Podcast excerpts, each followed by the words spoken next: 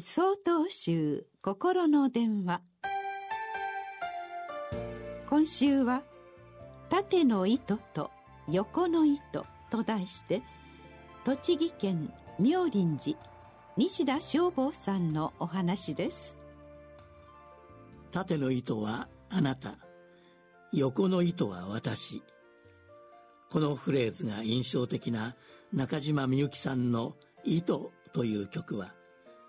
結婚披露宴の定番ソングでもあり世代を超えて多くの人から愛され続けている歌です。僧侶である私は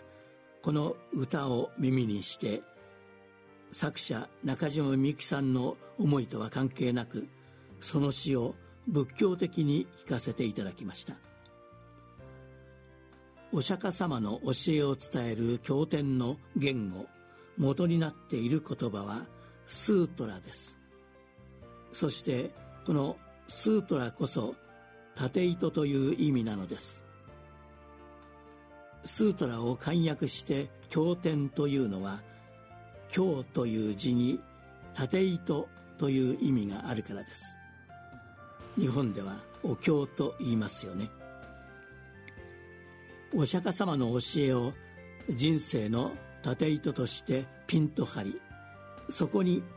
毎日の生活である横糸を織り込んでゆく。それが仏教徒の生き方です。無常無我の世の中は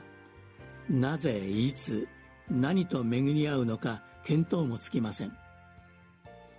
生き方の確かな基準となる縦糸がなければ人生は荒波に翻弄されるばかりの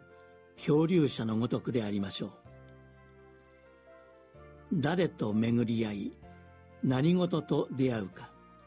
いつ別れが来るのか何を失うのかわからないのが人生の実相です。我が身に起こる全ての事柄から学び引きこもごも全ての出会いを生かしていく道。それが確かな教えである縦糸と戸惑い迷いながらも生きていこうとする横糸の私との出会いではないでしょうか。自らうなずき人を温め癒し救うことのできる人生という織物を織りなしていこうではありませんか。